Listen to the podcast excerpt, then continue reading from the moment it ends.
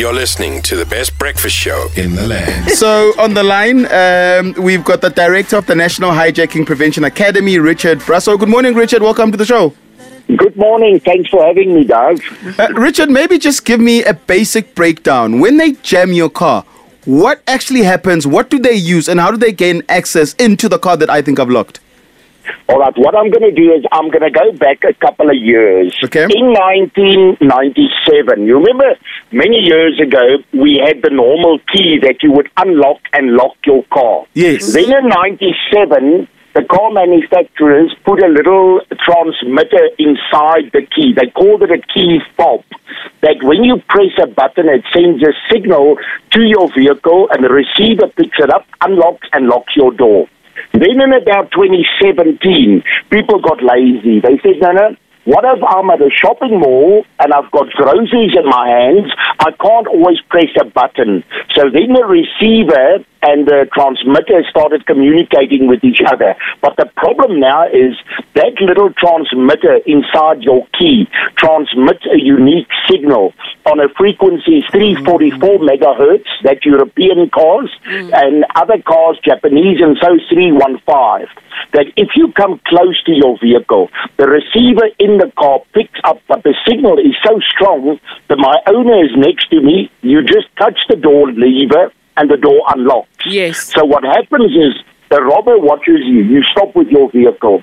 You climb out. You believe you've locked the door. The doors are locked.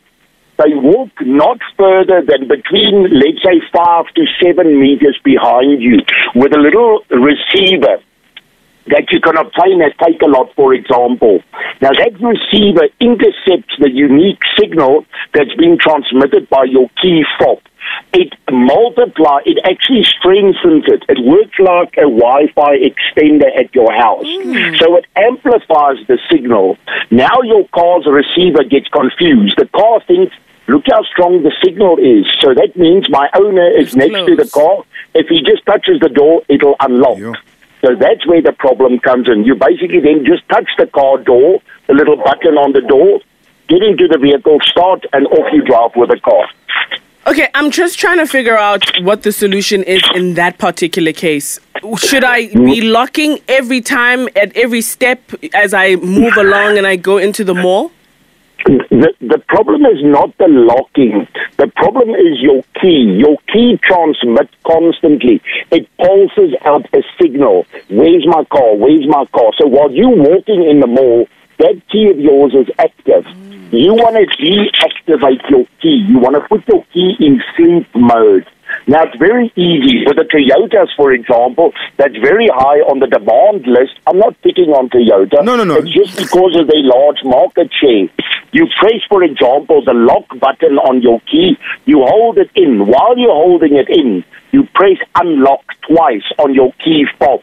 You'll see a red light comes on. The Yes. key is in sleep mode. What that means is the key will not constantly transmit a signal that can be intercepted, amplified. Alternatively, you buy, also Takealot, for example, you buy a Faraday uh, little key pouch where there's metal fabrics waved into the little pouch that blocks any signal from going out. Richard, so help me understand this. So you are saying that if I haven't deactivated my key, right, and I haven't bought that pouch, even if I've locked my car and I walk away into a mall, right? So I'm so I'm inside a mall. As Yes. long as I'm within a certain distance, someone can unlock and drive my car away with me having my key there while I'm eating. Yes, we've got video footage. I'm not, uh, uh, you know, I don't want to make it sound worse than what it is. No, I've also But it seen the video footage as well, where the guy's sitting inside, and, and, Yes. and on camera they show him locking his, his car. Then all of a sudden, someone just opens his car and drives off with it.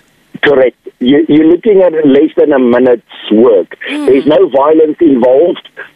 Need to do is intercept the unique signal your key is pulsing out, and you can drive off with the car. What happens then is when the criminal gets to his destination, then let's say where he delivers the vehicle or so, that unique signal, your key is pulsed out. They duplicate that signal. They relay it back to a new key and you reprogram the key, and it's like you've got a new key. You start and off you go with your vehicle. So you're right; it can be intercepted, and it is actually scary if you think about this. In terms of models, obviously I know. I mean, you mentioned Toyota, and, and I've seen Yeah, a lot yeah. of Toyotas, and I, and I've always thought that it would probably be harder to steal new models like your your big SUVs. But those are the ones that seem to be the easiest to use with this new technology. Correct. Because of the new technology, you know, the listeners must understand motor vehicles have become so computerized. A car is basically a computer on wheels nowadays. So if you've got quite a, a reasonable knowledge about computers, how it works and how to build it, you can steal a motor car nowadays. Mm. We've got literally a minute, so just give us three things. You said we need to buy what and where, just to just basics that a normal layperson like myself can afford with my Yeah. with my thousand rand. or yeah, whatever. and, and also how to put your key on sleep mode or how to find out that information for your particular vehicle. Guys, wait, I'll start off. When you stop in a parking area, irrelevant how safe and how protected you feel, when you lock your vehicle, please, guys, just make sure when you walk away from your vehicle, just after a couple of meters, pause. Make sure you're not being followed. If someone stands close to you and they've got like a little laptop bag with them, just be careful, guys.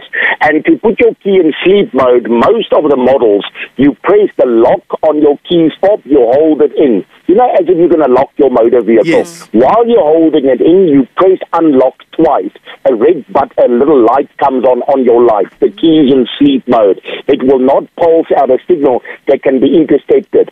Other motor vehicle manufacturers go on the vehicle's owner's manual and just read up. How do I put my key in sleep mode? And that'll protect you from the, the interception of the, the, the signal, the relay attacks, as we call it. Before Richard, before we let you go, when you say sleep, so once I put my key on sleep mode and I go into the mall, do I need to put Yes. my key on sleep mode every single time I leave my car, or once I put it on sleep mode, it's on sleep mode until I deactivate it? Mm, What happens is a lot of the motor vehicle manufacturers, when you put it in sleep mode, it stays in sleep mode. Oh, You- okay. You can deactivate it again. What sleep mode actually means is you are going to go back a couple of years. You're going to have to press a button for the door to lock and unlock.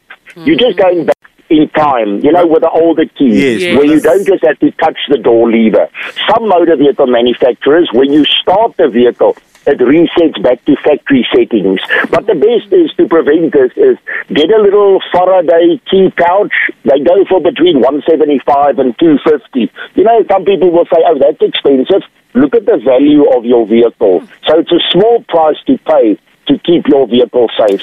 Guys, so at Radio 2000 underscore ZA, we'll give you Richard's details because he offers other programs like uh, anti hijacking, Yes. prevention, etc.